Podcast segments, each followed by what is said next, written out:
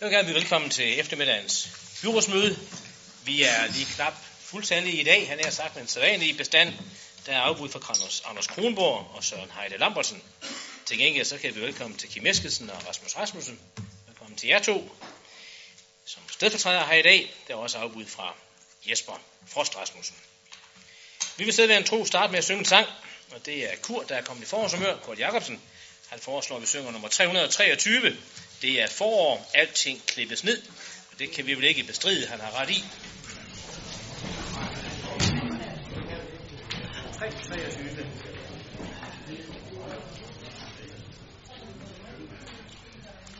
Det er for, klippes ned.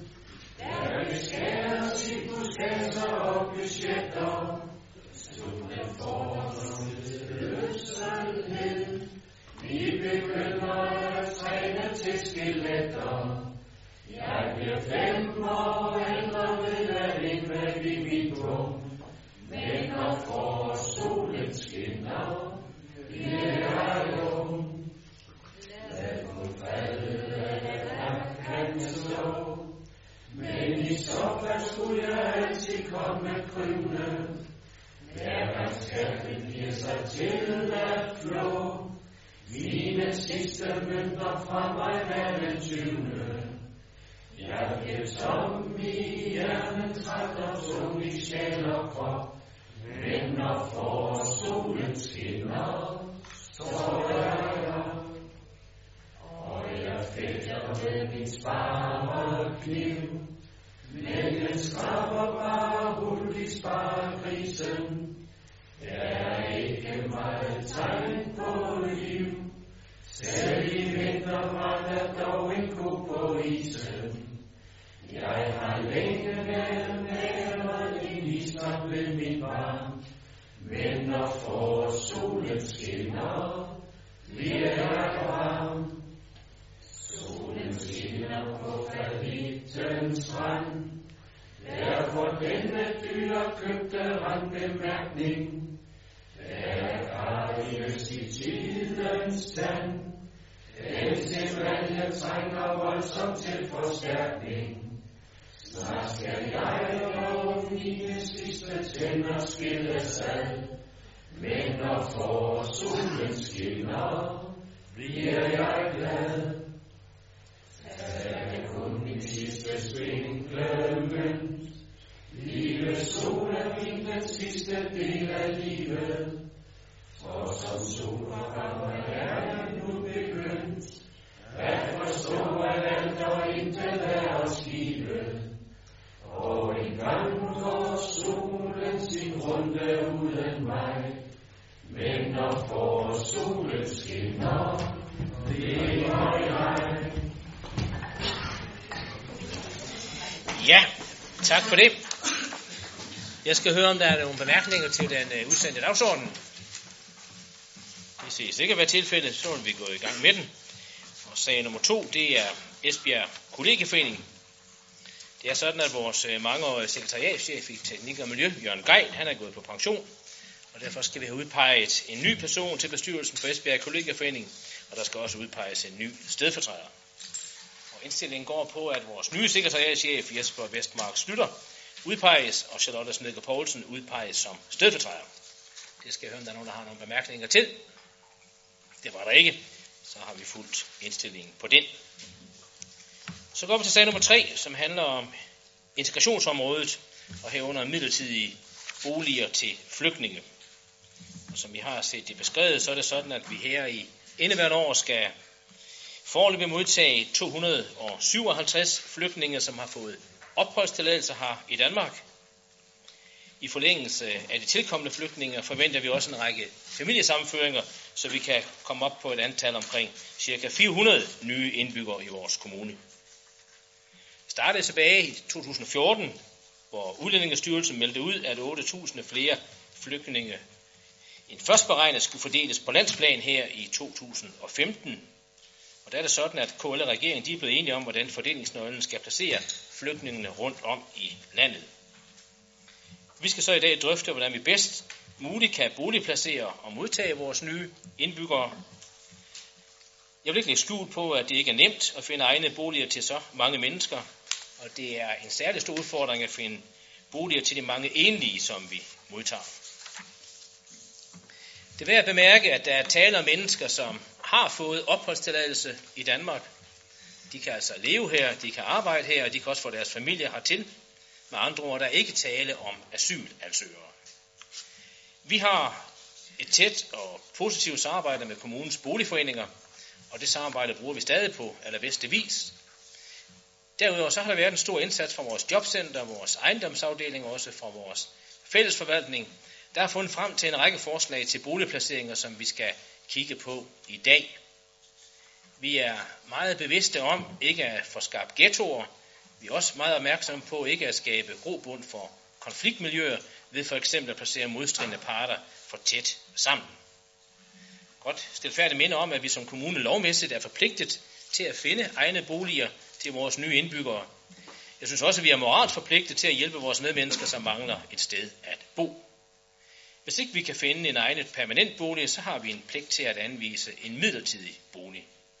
Vi er som kommune kun forpligtet til at anvise den første permanente bolig. Ændrer borgernes boligbehov sig, for eksempel ved en familiesamføring, så har vi ikke pligt til herefter at anvise en ny bolig. Som midlertidige placeringer, der har ejendommen vurderet, at følgende steder kan være relevante. Det er multicenteret i Bramming, det er Nørremarkskolen i Ribe, det er den gamle børnehave i Hunderup. Og herudover der arbejder vi også med et tilbud om at lege og benytte Bøge Allé 4 i Ribe. Det er så til gengæld en løsning, vi ikke er nået helt i mål med endnu, men det forventer vi da at gøre. Der er stadig en proces i gang med at finde egnede kommunale lokaler, og derfor må vi regne med, at der kan komme flere sager til drøftelse på dette område. Derudover så har Udlændingestyrelsen, som det også er jeg bekendt, vist interesse for at etablere et asylcenter i Viding. Men jeg kan godt her sige, at det er jo en proces, vi ikke er nået ret langt med. Det er ikke på grund af, at vi selv trækker den i halen. Det er, at man ikke kan få et øh, konkret svar fra Udlændingsstyrelsen på, om de fortsat agter at bruge uh, Viding som et asylcenter. Men øh, disse var ordene, og jeg skal høre, om der nu har bemærkninger til indstillingen, som vi kan læse den i dagsordenen. Ja, Bosen. Ja, som borgmesteren var inde på, så er det jo en stor udfordring, vi står overfor med alle de flygtninge, der er på vej. Det er jo en stor flygtningestrøm, der berører hele Europa, ikke kun i Danmark. Men vi har så fået overdraget ansvaret her af kommunerne, og øh, øh, det, er en stor, det er selvfølgelig en meget stor udfordring at finde de boliger, der er snak om her. Men vi har travlt, og øh, det skal jo så udfordringen er så også, at vi skal i gang, uden at forhaste os selvfølgelig. Det kan være en udfordring i sig selv. Jeg synes, SF synes vi, det er en rigtig god idé at, at fordele flygtninge rundt i hele kommunen. Det mindsker en koncentration på et eller to områder, i Esbjerg for eksempel, og involverer, hele kommunen øh, er med i et meget vigtigt øh, integrationsarbejde. Med den rette planlægning og tilrettelæggelse vil mange landsbyer også kunne bidrage, øh, så vores flygtninge føler sig godt modtaget, og får mulighed for at lande et nyt sted, i hvert fald i første omgang midlertidigt mindst. Og man kan jo sige, at nu har jeg nævnt borgmesteren 100, der er ikke mere end 5 minutters gang, så har man nærbanen både til Esbjerg og Ribe. Det kræver, at vi kommer i tæt dialog med lokalråd og interesseorganisationer rundt omkring, hvor flygtningene lige placeres. Det er vigtigt, at områderne rustes til at indgå i uh, integrationsarbejdet. I flere landsbyer findes der jo tomme huse, tomme kommunale bygninger, som ofte trænger til en kærlig hånd. For eksempel går det ret hurtigt med at få nedlagt Øh, for, for eksempel går det ret hurtigt med, at en nedlagt skole let kommer til at se forsømt ud, når den ikke bliver brugt. Nu har vi så fået mulighed for at ombygge disse flygtningeboliger, så, de på en, så, så på den måde kan vi ligesom slå to fluer med et smæk. Altså det ene er lokal integration, så vi får alternative områder til det, der traditionelt foregår centralt. To, vi får boliger, der står og forfalder i lokalområderne, sat i stand og anvendt til noget fornuftigt. Det kræver så bare, at der er opfølging og opbakning til de lokalområder, der tager udfordringen op. Og, og jeg kan jo oplyse, det ved I sikkert, men der er jo allerede informationsmøde i Rebelunds festsal på onsdag. Ja, tak. Vi er lidt øh, bekymret ved, at, at vi i Esbjerg skal tage øh, 257 flygtninge. Og når man så tager i betragtning af, at der bliver en familiesammenføring, og der kan man godt sige, at der bliver minimum fire for hver enkelt person, der kommer, så vil det sige, at vi får 1028 flygtninge her til Esbjerg Kommune. Og så vil man have dem midlertidigt, vil man fordele dem rundt i selve kommunen. Det er selvfølgelig en god idé. Men vi er den opfattelse, vi vil ikke være med til at skal have flere flygtninge til Esbjerg. Ja, så siger man nok, det bliver os pålagt. Jamen, så er der så meget andet, der bliver os pålagt, og vi vil ikke acceptere at blive pålagt og skal, optage, eller skal modtage over 1000 flygtninge her i Esbjerg. Vi har i øjeblikket en, skal til i gang med en besparelse på ældreområdet på 120 millioner. 120 millioner på det område.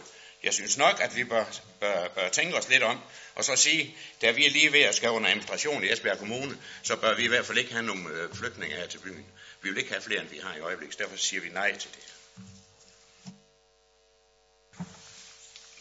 Blot lige den øh, korte kommentar til den historieskrivningen, at vi skulle være tæt på at komme under administration, det er direkte forkert. Men det har ikke meget med sagen her at gøre. Øh, dine udsagn, de overrasker ikke ret mange i salen her, tror jeg. Jeg har bare noget med at konkludere og spørge, hvem kan stemme for indstillingen, som den her ligger nu. Tak for det. Hvem stemmer imod? Også tak for det.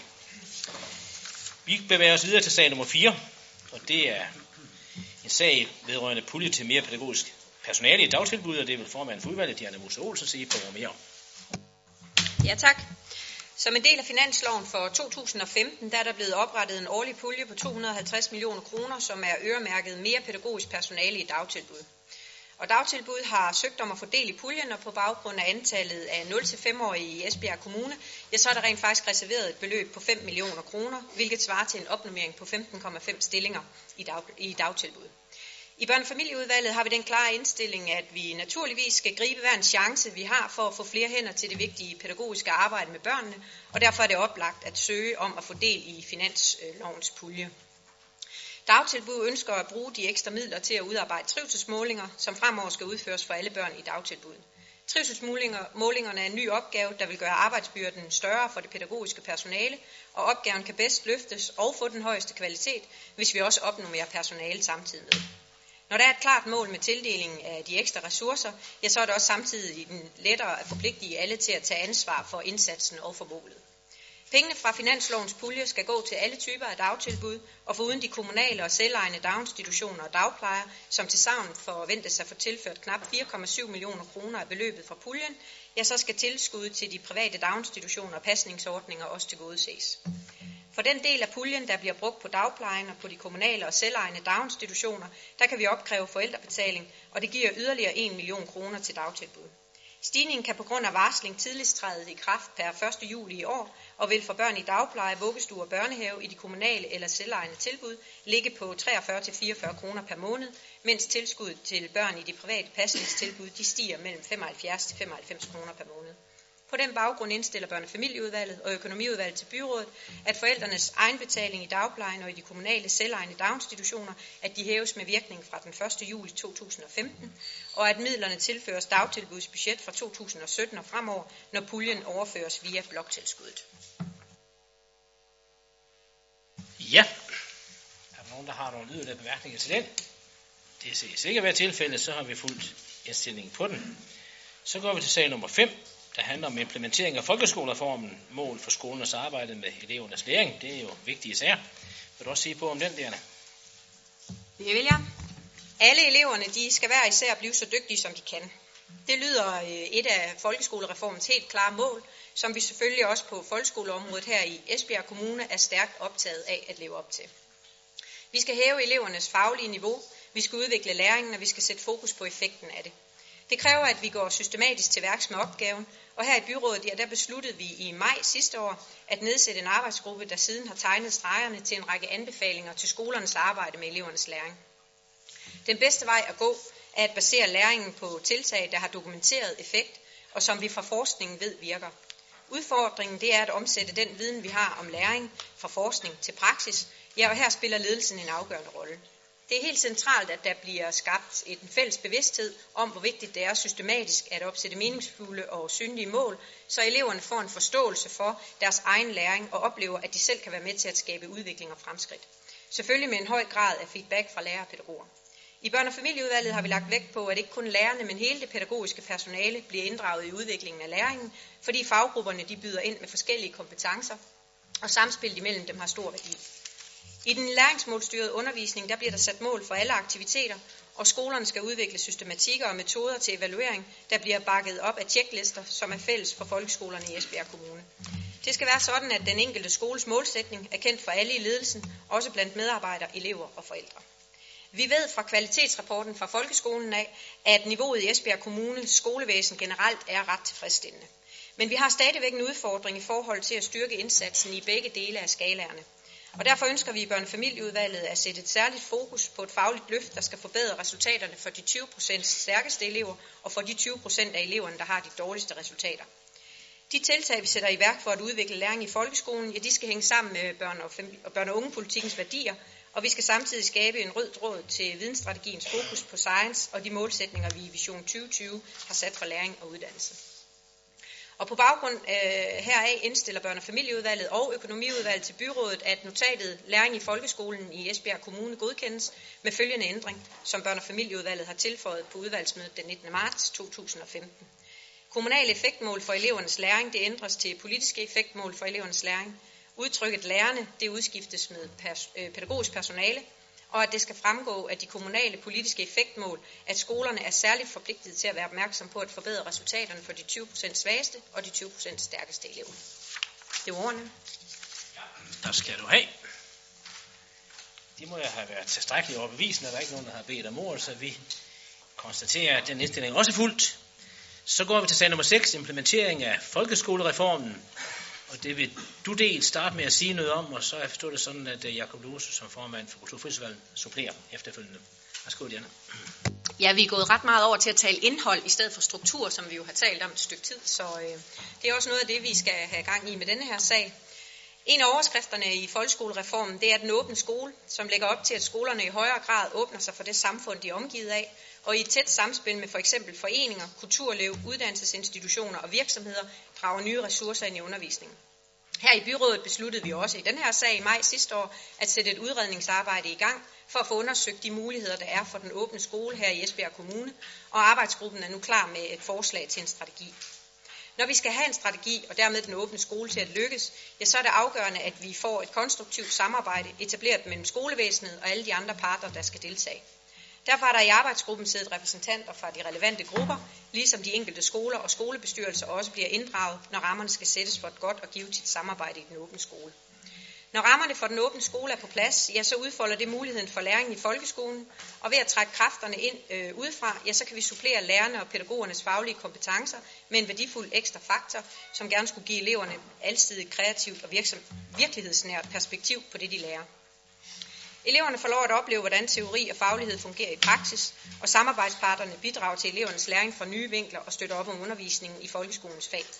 Samtidig har samarbejdet i den åbne skole den fordel, at eleverne bliver præsenteret for et udvalg af fritidsaktiviteter, som fremmer deres selvstændighed, alsidighed og evne til at indgå i forpligtende fællesskaber. Men i respekt for, at skolebestyrelserne først skal fastlægge principper for den åbne skole, ja, så gælder kravet omkring de tre aftaler om samarbejde per skole for det kommende skoleår, og først for det kommende skoleår, og her vil det så være tre aftaler for hver afdeling, og antallet per afdeling skal efterfølgende stige.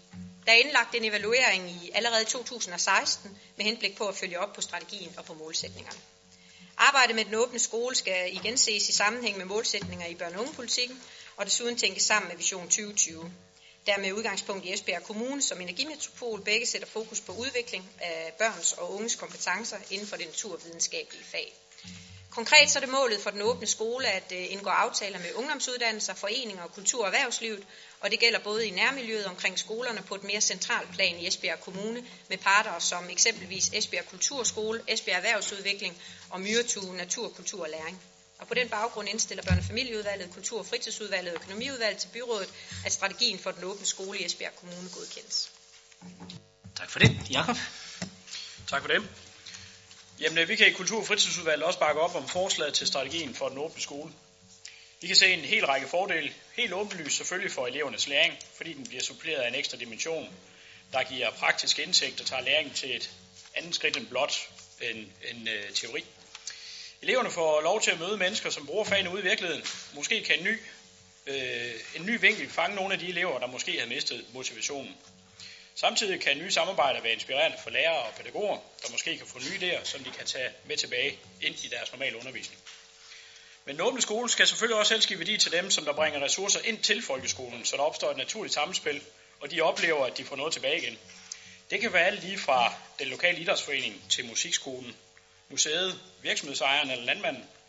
Og de kan så få med den åbne skole mulighed for at vise, hvad netop de har at byde på.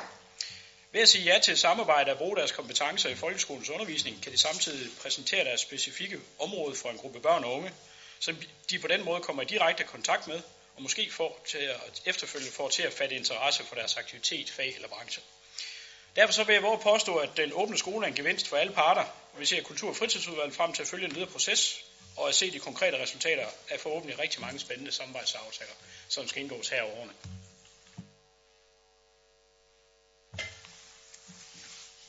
Ja, der er en sjældent grad af enighed her i dag, men det er også en sag, som har været tykket godt igennem. Der er ikke flere, der har markeret. Vi må konstatere, at den er vi enige om og fulder indstillingen på. Så går vi til noget helt andet. Sag nummer 7 og 8, som tages under 1.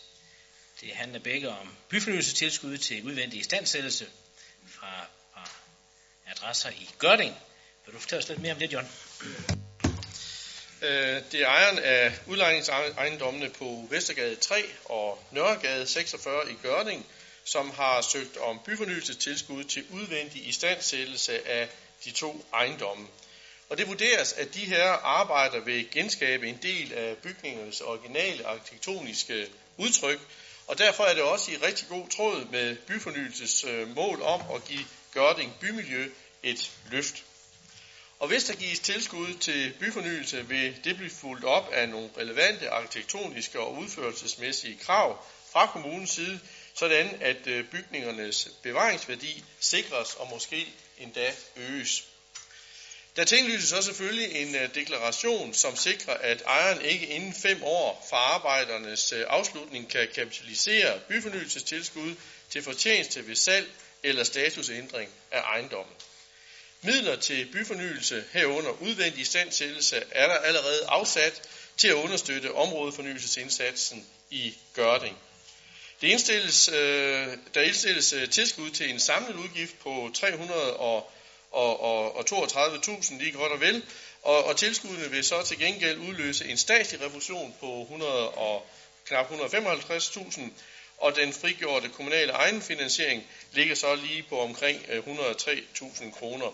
Og det er så det, øh, der bliver frigivet på budgettet, og det kan så i øvrigt også lånefinansieres.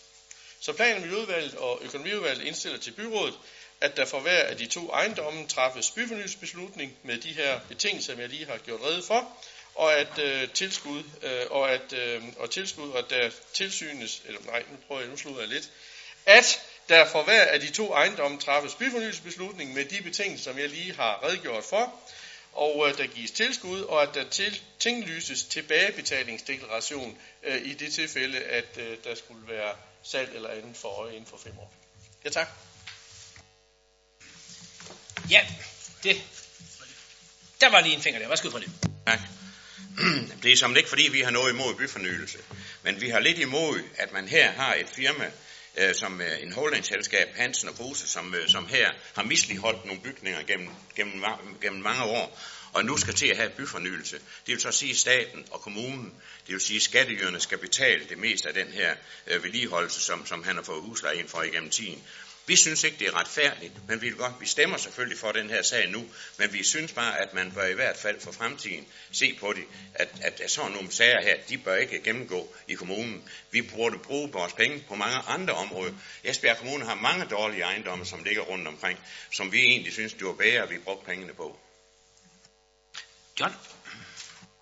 Jo, men altså, øh, det der har været udgangspunktet for hele byfornyelses- øh, og, og områdefornyelsesprogram øh, i, i Gørding har været at se på, hvor er det, at det giver mest værdi for Gørding by og for det mål, der har været for hele byfornyelsesindsatsen.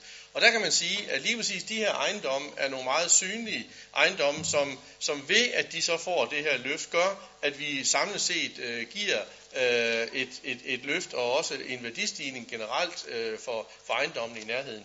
Så vi har som ikke set så meget på, om det, det er en udlejningsejendom eller det er en holdingselskab eller ej, fordi loven rent faktisk, som jeg også nævnte, tager højde for øh, deklarationsbestemmelser om, at det tilskud, der får, så ikke kan kapitaliseres efterfølgende ved et eventuelt salg. Så udgangspunktet for planen i udvalget har altså været, hvor er det, at det kan give mest øh, løft i det område, som vi har. Og jeg synes, det er glædeligt, at den positive dialog, som byrådet har haft med Gørding Lokalråd omkring hele det her projekt, og de initiativer, der allerede er foretaget derude, i den grad har givet synlige resultater. Og det tror jeg både øh, kommunen og Gørlings borgere kan være meget tilfredse med. Jo, men det er jo der ret i, John. Det, er- det er ikke fordi, vi har noget imod, at, at, at vi laver de her byfornyelser. Og vi vil også gerne være med til at højne, højne standarden i Gørning. Overhovedet ingen tvivl om det. Men vi synes bare, at det her, det er, hvis nu naboen kommer i tanke, nu er det heller ikke vedligeholde min bygning. Fordi det kan jeg få byfornyelse til, så, så tjener jeg jo de penge. Om fem år, der kan jeg sælge det hele, så tjener jeg skovle bare pengene i lommen. Sådan er det jo. Jamen, det er jo heller ikke, altså bare lige sådan for, for almen øh, vel skyld, det er jo ikke sådan, at alle ejendomme bare kan få byfornyelsestilskud. Altså, det kunne det godt komme til at lyde som om. Det er, at det er en bestemt område, nogle bestemte ejendomme, som man lægger ind i det fornyelsesprogram, som så staten har været inde og godkende. Så, så det, er, øh, det er meget specifikt, hvad der, kan, hvad der kan være byfornyelse til, og hvad der ikke kan være. Men det glæder mig, Freddy, at vi trods alt er enige om, at øh, der skal gøres det her, på trods af de bemærkninger. Så meget for det. Så er den også vedtaget. Så går vi til sag nummer 9, som handler om øh, en miljøgodkendelse af minkfarm på Gårdsgårdsvej 30 i Tjerborg. Og den har Tjørn Snedikker som formand for Planmiljøvalget øh, bedt om på A-gruppens vegne at få i byrådet. Så du får ordet, John. I den her sammenhæng er det nok mere med kasketten som gruppeformand, at jeg tager ordet. Så det er rigtigt, som borgmesteren siger, at øh, vi som socialdemokratisk gruppe har begært den her sag til behandling her i byrådet. Og som det fremgår af sagen og også øh, beslutningen på det seneste møde i planen i udvalget, så stemte Socialdemokraterne jo imod indstillingen om at etablere øh, det, som vi betragter som en kæmpe mastodont af en minkfarm på Krogsgårdsvej i Tjæreborg, fordi vi egentlig ønskede Natur- og Miljøklagenævnens afgørelse prøvet ved domstolene. Da vi var i mindretal i planen udvalget, så begærede vi derfor øh, sagen til behandling her i byrådet med henblik på at kunne finde et flertal blandt byrådets medlemmer imod den indstilling og for at få sagen afprøvet ved domstolene. Vi havde da også en forventning om, at et sådan flertal rent faktisk er til stede her i byrådssalen, så naboerne og de landskabelige værdier og det særlige kulturhistoriske miljø kunne beskyttes mod minkfarmen. Mange har løbende tilkendegivet deres modstand mod det her projekt, og planen med udvalget har derfor også i enighed skrevet til Miljøministeren om at få strammet den her meget vanvittige lov op, fordi den ikke yder borgerne og landskabet den nødvendige beskyttelse. Sent torsdag aften får byrådet så fremsendt et notat med helt nye informationer og oplysninger om juraen i den her sag. I det notat fra kommunens direktion fremgår det blandt andet, at et nej til indstillingen vil være på kant med loven, og at øh, byrådets medlemmer derfor vil kunne risikere et personligt erstatningsansvar, hvis man ikke lever op til kommunens myndighedsansvar. Det fremgår også af notatet, at det ikke har opsættende virkning, at sagen eventuelt indbringes for en domstol, og at et afslag forudsætter en ny saglig begrundelse, som adskiller sig fra det tidligere meddelte afslag, der jo var begrundet i de landskabelige værdier og det særlige kulturhistoriske miljø omkring Krogsgårdsvej. Da der her er tale om helt nye oplysninger, som først er fremkommet for få dage siden, og også at efter planen i udvalgets seneste behandling af, af sagen den 7. april, så er det min opfattelse, at det klogeste for byrådet vil være, at øh, byrådet sender sagen tilbage til behandling i planen med udvalget. Og derfor skal jeg foreslå byrådet, at sagen sendes tilbage til planen med udvalget med henblik på, at vi kan vurdere det juridiske notat, der kommer. Da det jo er et procedurspørgsmål, så skal vi lige have afklaret, om der er et flertal for, at vi gør, som her foreslået. Og øh, jeg spørger derfor, hvem der kan stemme for, at sagen sendes tilbage til fagudvalget. Tak. Hvem stemmer imod? Ja tak, den sendes tilbage. Nå, undskyld. Er der nogen, der undlader at stemme? Ja. Det gør I tre. Ja.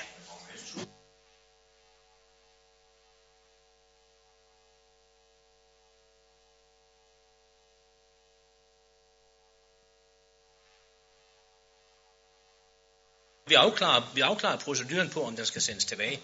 Og det er der så et flertal, hvor I ikke er en del af, der mener, og der er nogen, der så undlader at stemme. De, og det bliver alt sammen protokolleret, I stemmer imod det. Ja. Jamen, det har du jo mulighed for jo, ved at stemme for.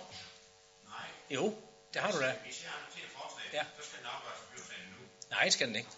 Nej, nej. Altså, det, ja. Ja, nu har vi jo lige besluttet, at sagen sendes tilbage. Og den beslutning holder jeg simpelthen øh, os fast i. Ja, det var det. Vi går til sag nummer 10. Det er en endelig kommuneplanlægning og endelig lokalplan for en dagligvarerbutik på Strandby Kirkevej. Der vil du også sige noget om, Bjørn. Ja, det her det er et forslag til en kommuneplanændring og også en, en ny lokalplan for en dagligvarerbutik på Strandby Kirkevej i Hjerne, øh, som øh, handler om øh, at få, få mulighed for at kunne udvide den eksisterende Aldi-butik, der er der i dag. Kommuneplanændringen udvider den eksisterende centerafgrænsning, og lokalplanen sikrer forhold til etableringen af den nye butik. Og det, som lokalplanen sikrer forhold for, det er blandt andet, at det nødvendige antal parkeringspladser er til stede, at hvordan beplantningen skal være, hvordan overkørsel til området skal være, men også retningslinjer for, hvordan hele bygningen skal se ud. Lokalplanen har været i offentlig høring, og der har i periode været indsigelser omkring mulig øget trafik i området, øh, en etablering af en støjskærm og støj ved vejindlevering, og også den støjberegningsrapport, der er udarbejdet i forbindelse med lokalplanen, har der været bemærkninger til. Forvaltningen og planen ved udvalget har gennemgået øh, de her indsigelser meget nøje, og øh, det er vores vurdering, at lokalplanen i virkeligheden tager højde for de bemærkninger. Vi har også særligt øh, været opmærksom på de trafikale forhold, som især beboerne ved Elmevej har, har, har peget på. Men vi mener, at når parkeringspladsantallet er i orden, øh, så øh, burde det ikke øh, forværre problemstillingen. Planen udvalget øh, godkendte i enighed direktionens indstilling, mens enhedslisten tog forbehold, øh, da vi behandlede sagen i økonomiudvalget. Og på den baggrund vil jeg indstille til byrådet, at kommuneplanen ændringen og forslag til lokalplanen her øh, vedtages endeligt. Ja, tak. Jeg skal ikke lægge skjul på, at øh, vi i enhedslisten synes, at det her det er en rigtig dårlig idé.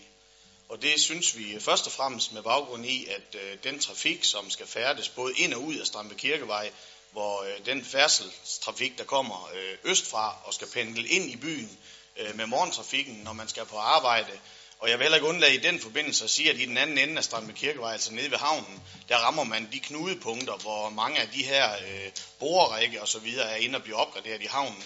Og der har man allerede nu kunne konstatere, at øh, i den ende, der rammer ud ved Grådybet på, trans- på Strandby Kirkevej, der er der allerede nu trafikale problemer.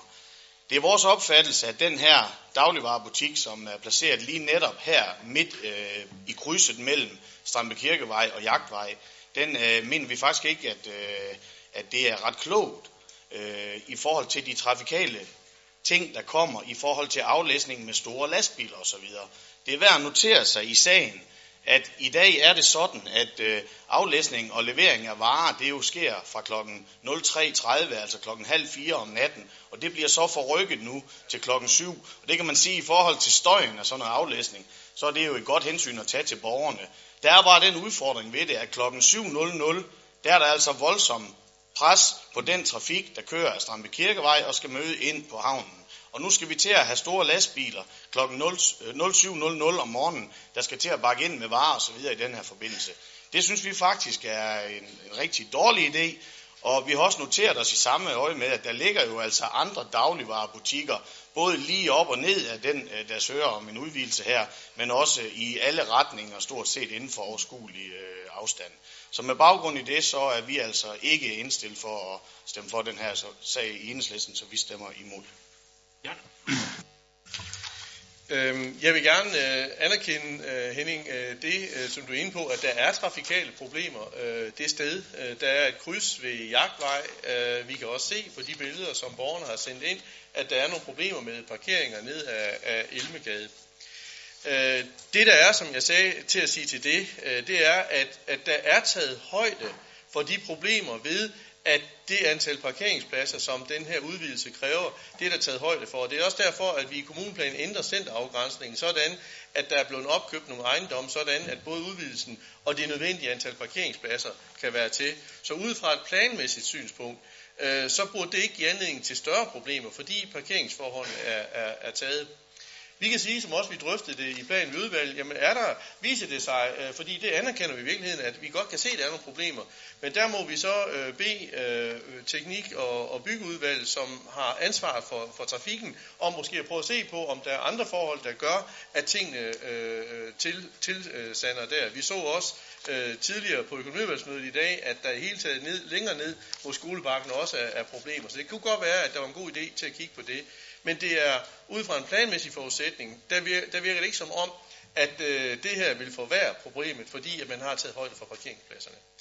Det andet, jeg så vil sige, det er, at, at vi kigger, om der er behov for det eller ikke behov for det. Der må vi jo sige, at når, når, når virksomheder kommer i byen og siger, at de vil gerne investere, øh, udvide, øh, gøre noget, og det i øvrigt er et sted, hvor vi i kommuneplanens overordnede rammer har sagt, her kan der være butikker, det har været meget vigtigt for byrådet at sige, at almindelige dagligvarehandel, når vi skal hen og hente mælk og smør og brød og den slags, at det skal gerne være i nærheden af, hvor du bor, og det må det gerne være, være mange af. Så er det her i et område, der i forvejen er, er udlagt til butikker. Og derfor ville det være, hvad skal man sige, forkert at, at begynde at sige, nu vil vi ikke have det her, fordi det er egentlig det, vi har sagt i vores ordentlige kommuneplan, at der skal være en købmandsbutik her. Så derfor synes jeg, at at, at, øh, at der er god grund til at, at, at vedtage det her endeligt, men selvfølgelig også håbe på, at de problemer, som jeg anerkender, I kan nævne, der er omkring trafikken, at vores øh, udvalg, der har med det at gøre, prøver at kigge på det øh, på den lange bane. Om ganske kort, så, så, så ligger der jo også det i sagen, at øh, man her går i gang med at nedrive nogle eksisterende bygninger for at lave plads til en udvidelse af den her dagligvarerbutik. Og jeg vil bare notere mig, øh, eller notere i forhold til sagen, at der ligger altså ikke mindre end, jeg tror, der er 150 meter over til den nærmeste dagligvarerbutik, der ligger lige på Jagtvej.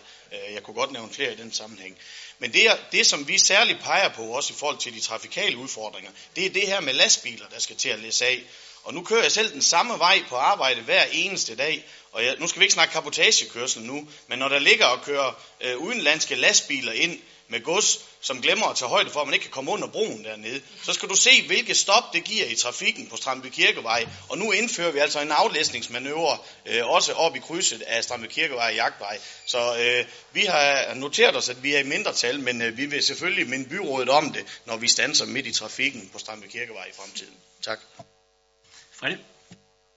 Ja, nu kunne det godt hende, det var en enkelt dansk landvognmand, øh, som også skulle derud med noget varer. Jo. Og øh, i øjeblikket er det jo sådan,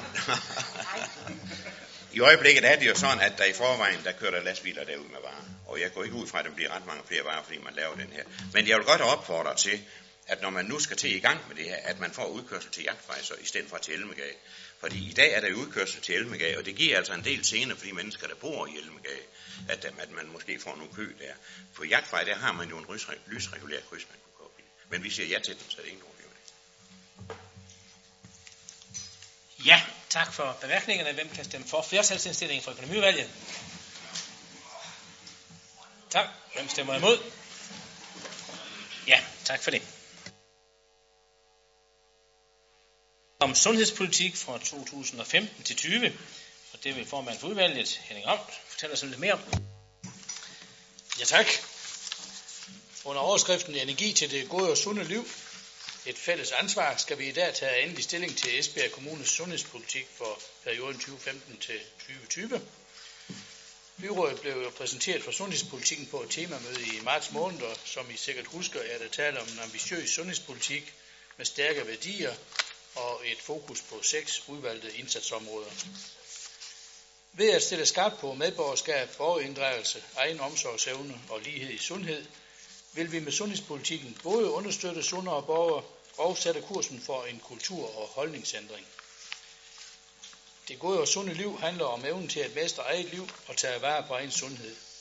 Men sundhedspolitikken lægger også op til, hvordan vi i fællesskab kan hjælpe og støtte hinanden til bedre sundhed. Sundhed er et fælles ansvar. Den nyeste øh, nationale sundhedsprofil viser, at vi i Esbjerg Kommune er godt på vej på en række områder. Den generelle sundhedstilstand er væsentligt forbedret gennem de seneste år. Profilen viser dog også, at der stadig er behov for en yderligere indsats på en, om, på en række områder.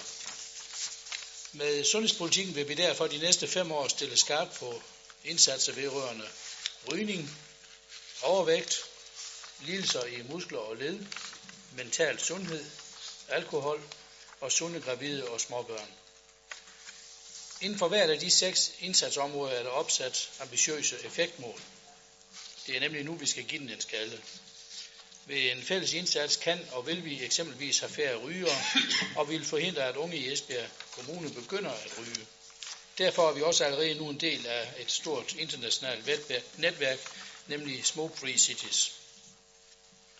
Politikken har været til høring i de respektive forvaltninger i Handicaprådet og Ældrerådet, og også i samtlige politiske fagudvalg. Høringsvarene har været meget positive og også givet anledning til, at det nu fremgår lidt tydeligere i politikken, at kost og fysisk aktivitet er nogle af de parametre, der indtænkes, når der arbejdes med de øvrige indsatsområder. Da forslaget til sundhedspolitikken således er godkendt i samtlige fagudvalg, skal jeg også på vegne af samtlige udvalg indstille til byrådet, at sundhedspolitikken godkendes. Ja, tak. Ja, jeg vil også være forbavset, hvis nu nogen havde kommentarer til det, der har været rundt i samtlige fagudvalg. Så jeg kan vist konstatere, at den er enstemmigt vedtaget. Så går vi til øh, sag nummer 12, og det er sådan, at de næste fire sager, de sidste fire sager på den åbne dagsorden, det er sager fra Teknik- og Byggevalget. Da formanden her forhindrer lige at være her i dag, så er det næstformanden Alex Sørensen, der forelægger disse sager. Vil du fortælle os lidt mere om renoveringen af Kongensgades anden etape, Alex? Mm, ja, tak. Renoveringen af Kongensgade blev sat i gang i efteråret 2014 med første etape fra Smedegade til Kirkegade. Denne etape forventes færdiggjort i tredje kvartal i år, hvorefter arbejdet fortsætter med anden etape fra Kirkegade og til Torvet, i henhold til byrådets beslutning i forbindelse med budgetlægningen, budgetlægningen øh, 2015. For at kunne planlægge det kommende arbejde, er der indledt et samarbejde med Esbjerg Forsyning med henblik på fastlæggelse af projektorganiseringen. Anden etape vil følge samme principper som første etape og følge vinderprojektet fra arkitektfirmaet Preben Skorp. Sammen med udbuddet på anlægsarbejdet vil der blive indhentet tilkøbsmulighed for belægningen på de tilstødende sidegader, så frem dette ifølge licitationsresultatet er økonomisk muligt. I budgettet 2015 til 18 er der afsat et rådighedsbeløb på i alt 11,9 millioner kroner, fordelt med 1,2 millioner i 2015, 9 millioner i 2016 og 1,7 millioner i 2017. Der søges om frigivelse af projekteringsbevilling på 2,2 millioner kroner, fordelt med 1,2 millioner i 2015 og 1 million i 2016. Teknik- og byggeudvalget og økonomiudvalget indstiller til byrådet, at der meddeles en projekteringsbevilling på 2,2 millioner, fordelt med 1,2 millioner kroner i 2015 og 1 million i 2016. Tak for det. Det er hermed vedtaget. Så går vi til sag nummer 13. Takster på udleje af arealer til telemaster og teknikskabe. Du fortsætter den nu, Alex. Ja, tak. I 2010 besluttede Teknik- og Forsyningsudvalget at fastsætte takster for udleje af arealer til telemaster og teknikskabe. Prisen blev fastsat til henholdsvis 40.000 kroner og 10.000 kroner med en årlig regulering på 3%. Da der er fremkommet en henvendelse fra teleindustrien, der har den opfattelse, at lejen er for høj og derfor ikke svarer til markedslejen, har teknik og miljø vurderet markedslejen på ny. Der er kun indgået én lejeaftale siden 2010, hvilket tyder på, at lejen er for høj. Kommunen har en selvstændig interesse i at sikre en god mobildækning til brug for for eksempel kommunalt ansatte, der besøger borgere i deres eget hjem, og i den forbindelse har behov for mobil- og bredbåndsdækning, blandt andet med henblik på rapportering. Derudover har kommunen en bredere selvstændig interesse i at sikre en generelt god mobildækning for at fastholde og tiltrække borgere og virksomheder, ligesom kommunen spiller en aktiv samfundsmæssig rolle, når det gælder mobil- og bredbåndsdækning. Teknik- og byggeudvalget og økonomiudvalget indstiller til byrådet, at taksterne fastsættes til 10.000 kroner for telemaster, 5.000 kroner for teknikskabe og 5.000 kroner for opsætning på eksisterende strukturer. Beløbet foreslås reguleret med nettoprisindekset. Tak skal du have. Der er ikke nogen, der har bedt om ord. Den er hermed også vedtaget. Så tager vi sag nummer 14 om at tilbygning på specialcenteret på Bøgerne i Ribe. Skud. I forbindelse med budgetvedtagelsen har byrådet afsat midler til en optimering af de fysiske rammer på Bøge Allé 9 Specialcenter Rabu i budgettet for 2015. Der er nu udarbejdet idéoplæg og skitseforslag for byggeprojektet, og de afsatte midler de ønsker frigivet. Teknik- og byggeudvalget, børn- og familieudvalget og økonomiudvalget de indstiller til byrådet, at skitseforslaget det godkendes, og der meddeles en anlægsbevilling på 3,9 millioner kroner, fordelt med 3 millioner i 2015 og 0,9 millioner kroner i 2016, finansieret af det til formålet afsatte rådighedsbeløb. 0,9 millioner kroner er det i 2015 afsatte rådighedsbeløb overføres til 2016. Tak skal du have. Den er også vedtaget. Så tager vi den sidste sag på den åbne dagsorden, og det er sag nummer 15, idræts- og læringsanlæg ved UC Syd og Syddansk Universitet, frigivelse af anlægsbygningen. Alex. Tak. Syddansk Universitet, det er SDU, har besluttet at flytte til Degnevej ved UC Syd. I den forbindelse skal der etableres et idræts- og læringsanlæg i det grønne område ud for UC Syd. I budgettet 2013-17 er der afsat 50 millioner kroner til bedre udearealer ved Campus Esbjerg. I forbindelse med SDU's flytning fra campus er 10 millioner kroner i stedet afsat til etablering af idrætsanlæg ved UC Syd. Da udbygningen til SDU finder sted på UC Syds nuværende sportsplads, skal der derfor etableres et nyt idræts- og læringsanlæg til brug for UC Syd, SDU og offentligheden. Der har været nedsat en arbejdsgruppe bestående af repræsentanter fra UC Syd, SDU, Esbjerg Gymnasium, Ungdomsbo og Teknik og Miljø. Denne arbejdsgruppe er kommet med idéer, ligesom den har godkendt skitseprojektet og prioritering af elementerne. Der anmodes nu om frigivelse af 14,5 millioner til projektering, udbud og anlæg af idrætsanlæg, samt til udarbejdelse af en masterplan for hjerne-, bolig- og uddannelsesområdet. Under økonomiudvalgets politikområde er der afsat 9,5 millioner til formålet, ligesom UC Syd har meddelt, at de bidrager med 5 millioner kroner. Til den fremtidige drift af anlægget indarbejdes 600.000 kroner årligt, når projektet er færdigt i sommeren 2016. Teknik- og byggeudvalget og økonomiudvalget indstiller til byrådet, at sagen godkendes som anført i sagsfremstillingen. Nej, Jens Vind. Vi er jo godt i gang med at, øh, at få brugt nogle af de her 50 millioner, som vi har sat til, til at lave det her gode campusområde derude. Der er mange på SDU, der glæder sig til at komme ud med. Jeg synes også, det er vigtigt at nævne ved den her, at øh, det jo altså også er noget, som kan bruges af motionister, af børnefamilier og andre, der vil bruge det her. Det synes jeg er rigtig vigtigt også at nævne. Øh, og øh, det er jo især relevant i den her tid, hvor vi snakker meget om, øh, om øh, sundhedspolitik, som vi har behandlet i dag. Det vil jeg lige nævne. Ja, den er også her med disse ord vedtaget. Og det var sådan set den, det sidste punkt på den del af dagsordenen, så tak fordi I kom.